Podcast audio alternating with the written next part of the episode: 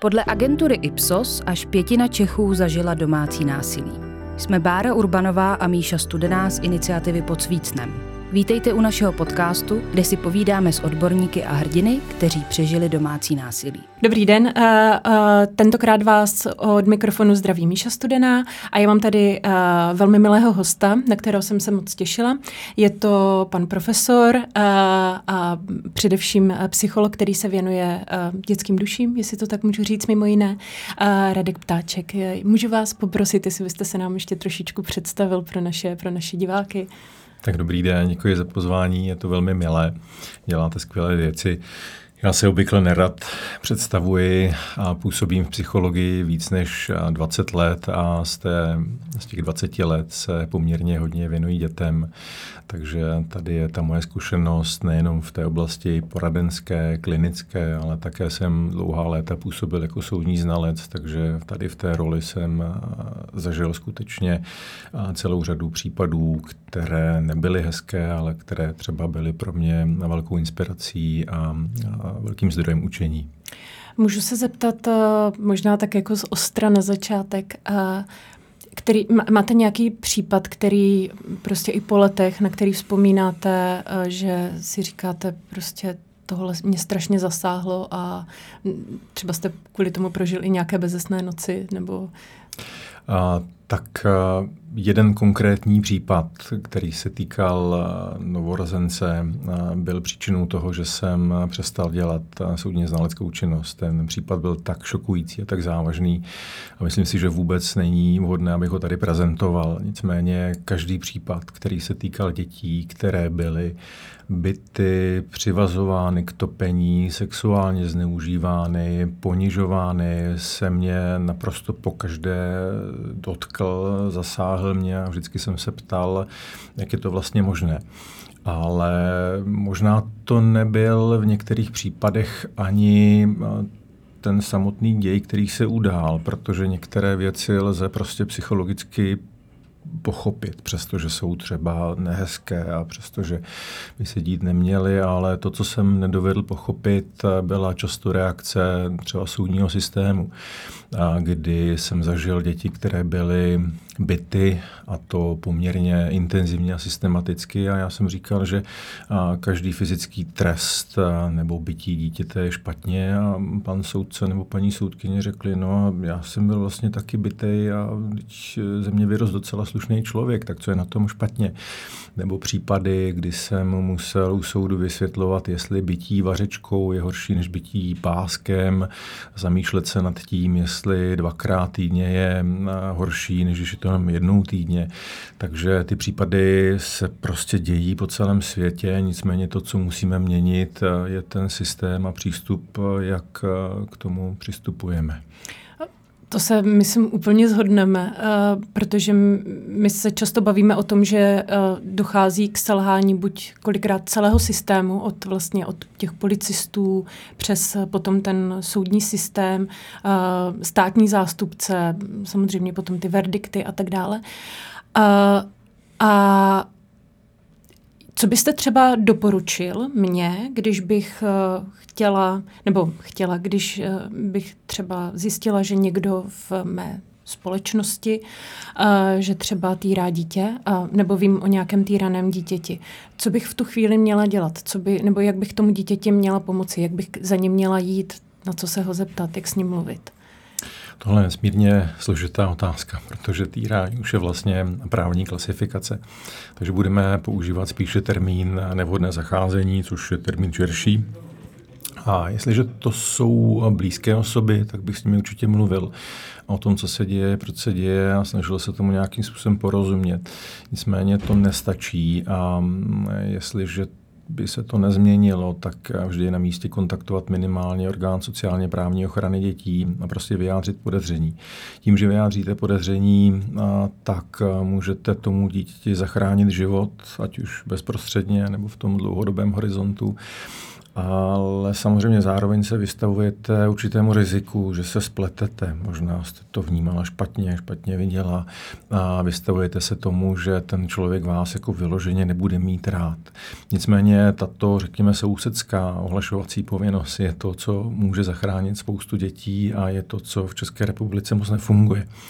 Ono to funguje málo kde na světě, protože vzít tu odvahu a říct, hele, tady Novákovi, kteří bydlí vedle mě, pravděpodobně bí a své dítě, a když víte, že to nedokážete, nemáte fotky, nemáte videa, a sociálka třeba přijde do toho domu, tam vidí, rozesmáte rodiče, rozesmáte dítě, které samozřejmě nic neřekne, protože i děti, které jsou týrány, tak milují své rodiče a často je i kryjí, takže pak se samozřejmě stanete předmětem nenávisti toho souseda a to může být velmi těžké.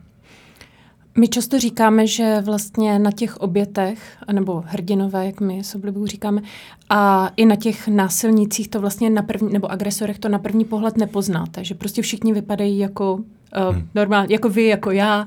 A uh, ale u těch dětí jsou tam nějaké znaky, uh, při kterých bych třeba měla zbystřit, Um, ať už jsem třeba, vím, že nás poslouchají třeba učitelé, uh, ať jsem právě třeba učitelka, lékařka, cokoliv, uh, nějaká, nějaká profese, která třeba přichází právě s dětmi do styku. No ale obrovské téma. A my jsme v rámci Národního institutu pro děti a rodinu s paní magistrou Terezí Pémovou vytvořili takový poměrně ucelený systém hodnocení ohroženého dítěte a rodiny. A nicméně ten prvotní záchyt pro lajka je nesmírně obtížný, protože takové týrané zneužívané dítě může vykazovat eh, velmi pestrou škálu různých symptomů, od toho, že bude zakřiknuté, ale na druhou stranu může být zase hyperaktivní, a, nebo nemusí vykazovat eh, naprosto žádné symptomy. To znamená, ten záchyt je velmi eh, složitý. Jestliže se týká učitelů, tak učitel na rozdíl od lékaře nemůže dítě vyšetřit somaticky, přestože ta somatická zranění jsou nebo nejsou až tak častá, tak takový učitel by si měl všímat změn v chování toho daného dítěte, protože ho zná nejlíp. A tady vlastně učitelé jsou takovým nejlepším sítem toho problematického chování. Takže jestliže si všimne, že určité dítě, které bylo, řekněme, přiměřeně kamarádské, je najednou stažené, nebo naopak bylo spíše stažené a je nějakým způsobem neposedné, tak je to pro něj indikátor o kterém by měl mluvit minimálně s tím dítětem. A máme také školské poradce, máme školní psychologi, takže takovéto změny by ten učitel měl pozorovat a nikdy s nimi nezůstat sám, protože je to právě učitel, který možná zná ty děti líp než sami rodiče. Často se bavíme o transgeneračním přenosu násilí. Setkal jste se vy třeba i ve své praxi, ať už soukromé nebo, nebo i jako soudní znalec, uh, právě tady s tímto jevem a uh, jestli spíš mají ty uh, oběti v dětství tendence být spíš znovu třeba agresory anebo být oběti uh, a potom, jak vlastně se s tím jakoby vyrovnávali, nebo jestli vlastně na tom potom nějakým způsobem pracovali? A trauma je fenomén, který se nám doslova zažírá do naší genetické informace, kterou pak dále předáváme. A to není nějaká pohádka, to je v podstatě dokázané i na některých animálních modelech, ale velmi dobře je to popsáno, popsáno na, u lidí, kteří prožili holokaust, případně jiné trauma. Prostě trauma se dědí. A u toho člověka, který zdědí ty straumatizované geny, přesně jak říkáte, se to může projevit naprosto různým způsobem. Ty lidé mohou mít větší tendenci stávat se opět obětí a trpět celou celou škálou a duševních problémů, ale zároveň také stát se agresorem.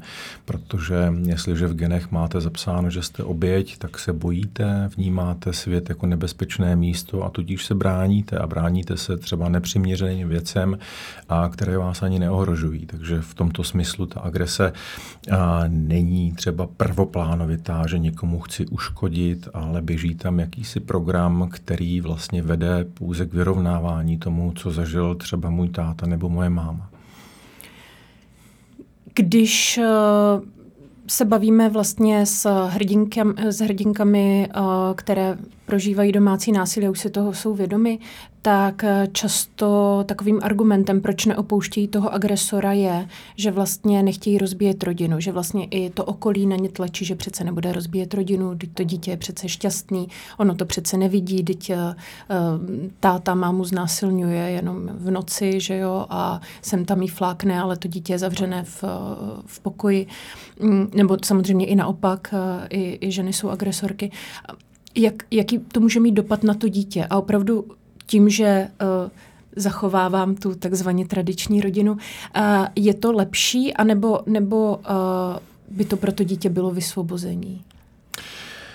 Tohle není úplně černobílá otázka, jako nic v této oblasti. Samozřejmě si řekneme, že jestliže je násilí v rodině, tak by žena, eventuálně muž, protože to není genderově podmíněné. A měl ten vztah samozřejmě opustit a tomu dítěti jasně ukázat, že násilí se netoleruje a před tím násilím ho vlastně ochránit. A nicméně mm, musíme tady vážit i to, že rodina jako taková má svoji určitou hodnotu a v některých případech lze najít nějaký koncenzus ve chvíli, kdy to násilí třeba není tak závažné, jsou to pouze náznaky. Ten člověk si to uvědomí, chce něco měnit a skutečně se změní tak pak to, že ukážu dítěti, že sice jsem se choval problematicky, ale jsem schopen se změnit, ten vztah zachovat, tak to může mít daleko větší cenu pro léčbu té dětské duše, než když se to prostě rozbije a to dítě s tím zůstane samo. To nicméně platí pouze pro ty případy, kde je nějaká vůle a to násilí není závažné. Jestliže už je to jakákoliv forma závažného násilí, je nezbytné ty děti od toho násilí uchránit. Tohle jsou skutečně spíše minoritní případy. Uh-huh. Uh, ze své praxe setka, setkal jste se někdy s tím, že by třeba um, jeden z těch rodičů, který byl agresorem, takže opravdu chtěl aktivně podstoupit nějakou léčbu a mm, pracovat vlastně se svojí psychikou a opravdu se mu to podařilo? Ano, ano, určitě. To je super. Uh, ono, žádné násilí uh, není samo o, co, uh, o sobě, uh, nebo ne, ne, nepadá samo o sobě. A v některých případech, nebo v řadě případů si ty násilníci nesou ty vzorce sami z rodiny a úplně si je neuvědomují.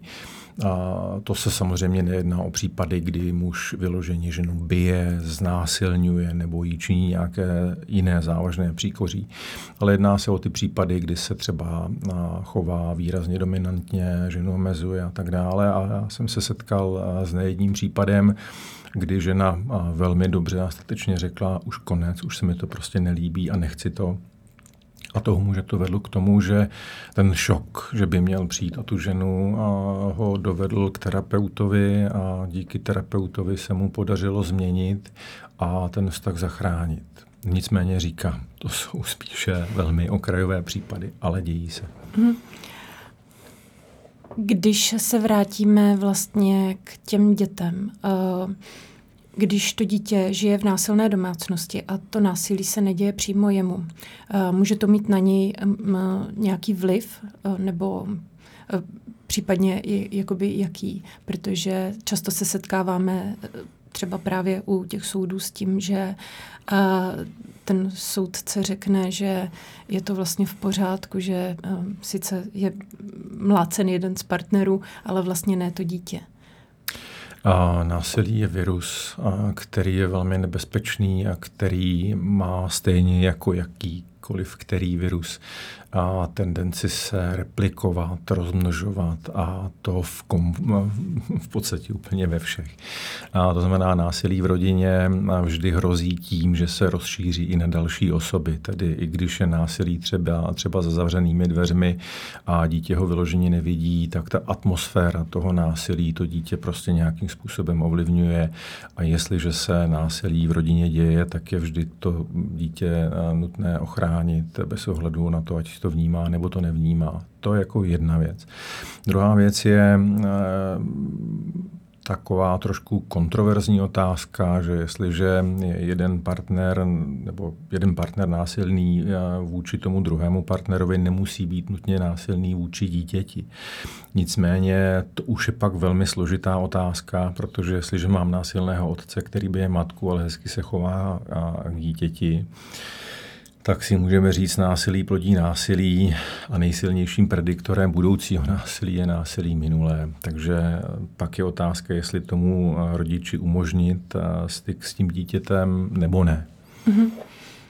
My jsme uh, často tu probírali vlastně s těmi hrdiny, kteří zažili nějakou formu násilí, ať už sexualizovaného nebo fyzického uh, v dětství, tak uh, že si to začali uvědomovat vlastně až později, že to dokázali popsat až později, že prostě pro ně to byla nějaká zvrácená odporná hra, a, a teprve vlastně, když se teda bavíme zrovna o tom sexualizovaném násilí, až, te, a až teprve třeba ve 12, ve 13 si uvědomovali, že to, co se jim třeba dělo od jejich, nevím, 4 do 8 let, takže bylo vlastně znásilnění. A, na druhou stranu potom to publikum, které tím nikdy nebylo zasaženo, říká, aha, tak to teďka si všichni budou vzpomínat jako na uh, deset let staré věci. Uh, je, to, je to normální? Je to, je to nějaká přirozená vlastně reakce uh, těch, těch lidí, nebo uh, myslím těch lidí, kterým se to stalo? A určitě. A naše psychika má takovou vlastnost, že se nechová úplně logicky. A to je jedna věc. Velmi často máme tendenci uvažovat tak, že když jsem zažil něco špatného, musím si to pamatovat a eventuálně z toho špatného odcházet. Tak to ale prostě nefunguje, zvláště u dětí. Musíme si uvědomit, že děti žijí ve světě, který vytvářejí rodiče a neznají vůbec nic jiného. A ani v tom světě, který znají, úplně nedovedou rozlišit tohle je špatně, tohle je dobře. Takže jestliže je dítě byto, bere to jako běžnou součást svého života. Jestliže je sexuálně zneužíváno v nějaké podobě, bere to jako součást svého života. Můžeme, může mu to být dokonce příjemné, o čemž se ne úplně dobře mluví. A teprve až dozrává, zjišťuje třeba, jak to chodí v jiných rodinách, nebo se dozvídá ve škole, co je špatné a co je dobře, dobré, tak si začíná uvědomovat, že třeba to, co zažívá, není úplně dobré. To je první krok. Nicméně v tom druhém kroku si říká, no ale teď mi to dělá jako můj táta nebo máma, která mě má ráda, jak je to možné. Takže nastávají obrané mechanismy, kdy já vlastně za účelem a udržení vlastní psychické stability toho rodiče budu chránit. Přece nenahlásím svého rodiče. Až teprve, když dojde k nějaké individualizaci, to znamená odpojení od toho rodiče, jak se to můžu plně uvědomit. Nebo když mám třeba vlastní děti, tak si řeknu, že Mara, tohle bych svým dětem v životě neudělal. Takže když se tyhle ty případy stávají a ty lidi si je uvědomují, tak velmi často k tomu dojde až třeba v dospělosti. To je jedna věc. Druhá věc je, naše psychika má tendenci ty špatné věci zapomínat, říkáme tomu vytěsnění, potlačení, různé mechanismy, které jsou zase obrané a které pomohou to špatné, co je v té naší psychice někam zatlačit, aby jsme na to nemysleli a nějakým způsobem nás to nestabilizovalo, nedestabilizovalo. Takže se může stát, že takový člověk třeba má nějaké problémy ve vztazích, deprese, úzkosti a přijde za terapeutem a s ním probírá svůj život a najednou si řekne, aha, já jsem byl vlastně sexuálně zneužíván svým otcem nebo někým jiným. A teď je velká otázka, co je tohleto za produkt, protože a my známe v psychologii termín recovered memories, tedy znovu, objev, znovu obnovené vzpomínky. A to jsou skutečně vzpomínky, které byly tedy zatlačené někam do pozadí a oni se objeví.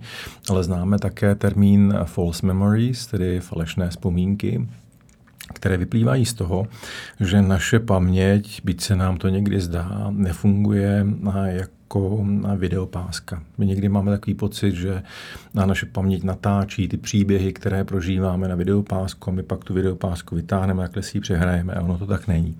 A naše, náš mozek ukládá pouze segmenty ukládá, některé studie uvádí třeba 80% těch segmentů, a, ale ve chvíli, kdy si vyvolává určité události, tak nechce segmenty, chce kontinuální příběh. Takže ty segmenty, které tam chybí, nějakým způsobem domýšlí, dopočítává. A ty příběhy může dopočítat špatně. Takže může dojít skutečně k tomu obnovení falešné vzpomínky a ten člověk je skálopevně přesvědčen o tom, že to prožil, přestože se tak nestalo. A tohle je velké úskalí forenzní psychologie, tedy soudní psychologie, zjišťovat, jestli se jedná o tu znovu obnovenou nebo falešnou vzpomínku. Víceméně to není možné. Pak to ještě smícháme třeba s účelovou lží, musíme uvažovat, že ten člověk, nebo si to vyvolal, nebo je to falešná vzpomínka a je to extrémně náročné. My jsme teď máme na stole jeden případ, který, uh, se kterým se nám svěřila jedna paní, uh, že vlastně nahlásila zneužívání svého vnoučete. Hmm. A policisté to smetli ze stolu s tím, že děti si vymýšlí. Nebyli tam žádní zatím znalci, pokud vím. Stává se to často, že by si třeba 6-7 leté dítě vymýšlelo takové věci? A ještě se ho ptali třeba formou jako, jako na sex, jako takový a ono prostě neví moc, jako co je to jako sex, že jo. Takže že říká, že to bylo celé takové jako hodně zvláštní a, a právě se ptám, jako jestli si vůbec děti jako tady tyhle ty věci jako vymýšlí nebo takhle malé. A Záleží na věku mm-hmm. a je to hodně věkově specifické, nicméně cokoliv dítě produkuje, řekněme mladšího věku, se do té jeho hlavičky muselo nějakým způsobem dostat. A znám určitě případy, kdy děti byly navedené ve věku čtyřech, pěti let, a nicméně ty výpovědi, které jsou takto a, jakoby indukované, tak většinou mají tu charakteristiku, že to dítě opakuje stále jedno a to samé a nedovede si doplnit žádné detaily, protože prostě neví. A třeba v některých případech řekla, eh, to dítě řekne, no ale mě to řekla máma, že to mám takhle říkat. U těch dětí starších a, už je otázkou, ta paměť funguje poměrně dobře a, a jestliže jsou ty děti navedené, dovedou si doplnit některé detaily. A pak samozřejmě, když to dítě třeba 10-12 leté a už jednou řekne nějakou výpověď, která je založená na něčem, co, k čemu ho dovedla třeba matka nebo otec, a tak už má takový přirozený půd sebezáchovy, že neřekne, ale já jsem si to vlastně vymyslel, nebo máma mi to řekla má tendenci rozvíjet nějaké verze. Takže pak je to problematické rozeznat.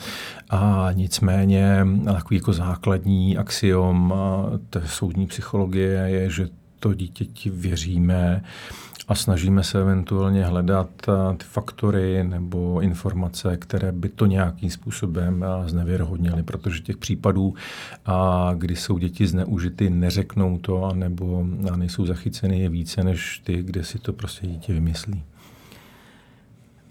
Když byste měl kouzelnou hůlku a mohl v tom systému něco změnit, právě třeba co se týče přístupu k obětem, co byste udělal? Jak byste to udělal? To je těžká otázka. Já bych udělal asi to, aby orgány činné v trestním řízení a byli vůči obětem vstřícné tak, aby když se mi něco stane, a já si třeba vůbec nejsem jistý, jestli je to trestný čin, nebo jestli jsem si za to tak nějak, jak se říká, nemohl sám, tak abych se prostě nebál a jít na to policejní oddělení, kde bude prostě někdo, o kom vím, že těmto trestným činům rozumí a komu to prostě řeknu, aniž bych byl čemukoliv zavázán a ten člověk mi nějakým způsobem poradí, navede a řekne, co mám dělat dál. Aby se prostě lidé, kteří, kterým se stalo něco špatného, prostě nebáli jít a oznámit to, nebo to prostě jenom sdělit. Když se vlastně bavíme o tom systému jako takovým, co třeba pro vás je nějakým způsobem vždycky šokující, že uh, si prostě řeknete, ale takhle se to prostě dít nemá. Nemusíme být úplně jako vyloženě konkrétní, protože chápu, že uh, o těch konkrétních případech se asi moc jako mluvit nemůže, ale uh, třeba obecně, co, co vás jako vždycky nějak jako zarazí a řeknete si, no tak to ne, tohle je prostě strašně špatně. A je to pokaždé to samé a to je absence hodnot. Absence hodnot v tom smyslu, co je dobré, co je špatné, pochybování o tom, jestli fyzické tresty jsou dobré nebo špatné, absence hodnot v komunikaci, že když mi prostě někdo něco sděluje a co na něj působilo negativně, tak uh, mám tendenci ho třeba ponížit vědomně nebo nevědomně. Takže to jsou asi tyto uh, věci, kdyby náš systém a lidé, kteří v něm pracují, měli ukotvené nějaké hodnoty, že s obětí se jedná takovýmhle způsobem, že otázka násilí se nezlehčuje, i když si o ní můžu myslet cokoliv, tak se v tom systému bude všem obětem dýchat lépe. Hmm, my se často setkáváme s tím, že nám uh, lidé píší, že bychom nejraději všechny zavřeli uh, a že uh, chceme uh, penalizovat i plácnutí přes ruku. Já teda říkám, že si myslím, jako, že fyzické tresty prostě patří do minulého století. Uh, nicméně uh, pochopila jsem vlastně z toho, co říkáte, že taky nejste úplně zastáncem fyzických trestů, uh, na, co se týče dětí. Já myslím, že tady nelze říci, že je někdo zastánce fyzických trestů. Já jsem nedávno a, dokončil se svými kolegy na psychiatrické klinice první lékařské fakulty a Všeobecné nemocnice v Praze a v současné době největší výzkum o vlivu fyzických trestů, o výskytu a vlivu fyzických trestů v České republice, kdy se ukázalo, že obrovské procento lidí stále fyzické tresty realizuje nebo schvaluje. A, a fyzické tresty, jak říkáte, do výchovy rozhodně nepatří a to hned ze dvou důvodů. Jednak prostě nejsou efektivní, prostě nemají ten žádoucí účinek a za druhé jsou potenciálně velmi škodlivé a to i v případě malého plácnutí, které si prostě nemusíme uvědomit, prostě plácnu dítě, ono to v něm něco zanechá. A v současné době jsem dostal informaci, že jde do no, druhého čtení nebo nějakého čtení, mezirezortního připomínkového řízení a novela občanského zákonníku, která právě říká, že fyzické tresty na dětech nejsou přípustné.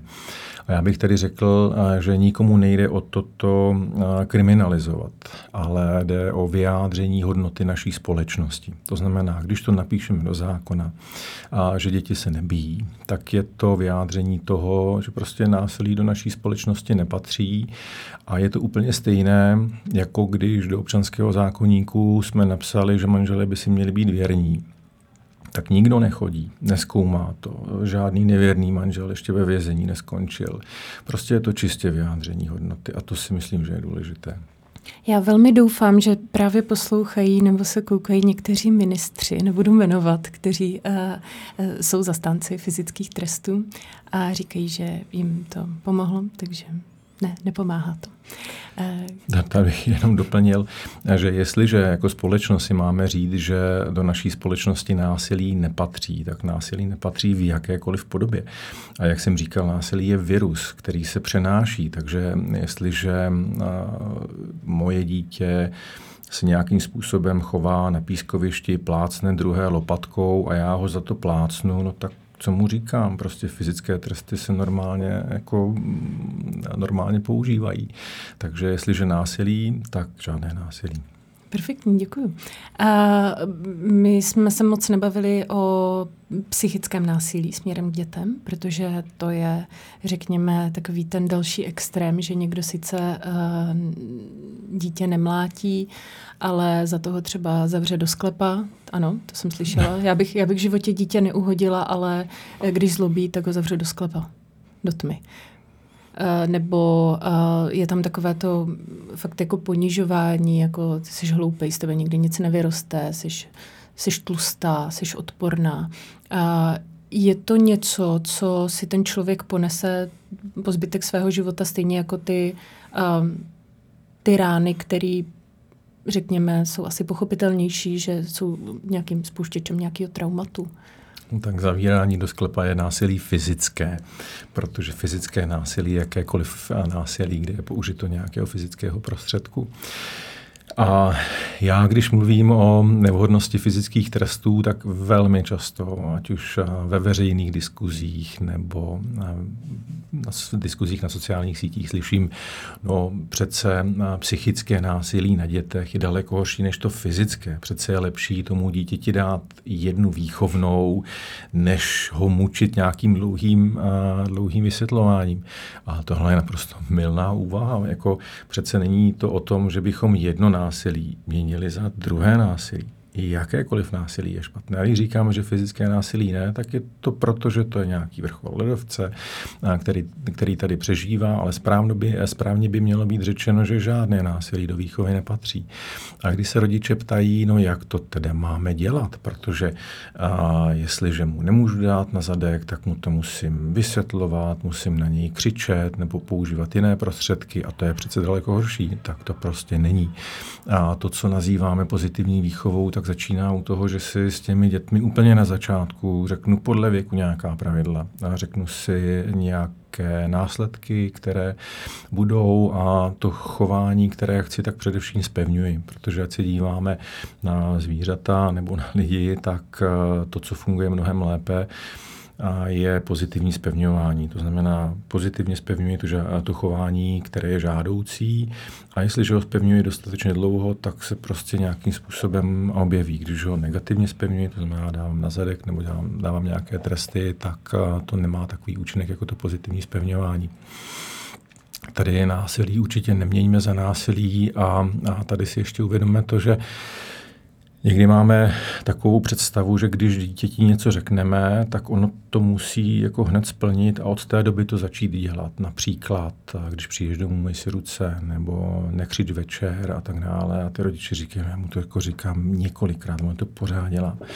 Tady si musíme uvědomit, že dětský mozek se vyvíjí a některé věci si takzvaně internalizuje poměrně dlouho. Je to třeba podobné jako s chozením. A dítě se učí chodit v podstatě více než rok a musí několik tisíckrát spadnout, než se to naučí. A teď si představte, že bychom dítěti řekli, hele, takhle chodíš nožičkama, raz, dva, tři, čtyři, teď si to jako zkus, to dítě by spadlo jednou, dvakrát, třikrát, čtyřikrát a pak bych ho začal být. To dítě se nikdy nenaučí chodit. Úplně stejně je to s čímkoliv jiným. A musím pozitivně spevňovat to, co se daří a to, co se nedaří, na to upozorním a řeknu, jak se to má dělat a jedině tak dítě vychovám správně. Perfektní. Uh, ještě eh, jsem se chtěla zeptat, my se, um, když bychom se ještě bavili o té další formě, a to je sexualizované násilí, a v současnosti vlastně by měla být redefinice znásilnění. A, um, Podařilo se tam vlastně protlačit uh, takzvané znásilnění z podstaty. A ta věková hranice je 12 let. Uh, my často slýcháme, že uh, původně teda byla pěti let zvýšená na těch 12 let.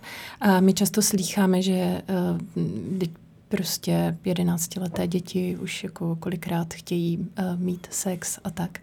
Uh, jak se vlastně na to díváte i, i z pozice psychologa? Uh, Myslíte si, že takhle malé dítě může dát informovaný souhlas vůbec k sexuálnímu styku, nebo uh, je to už jako...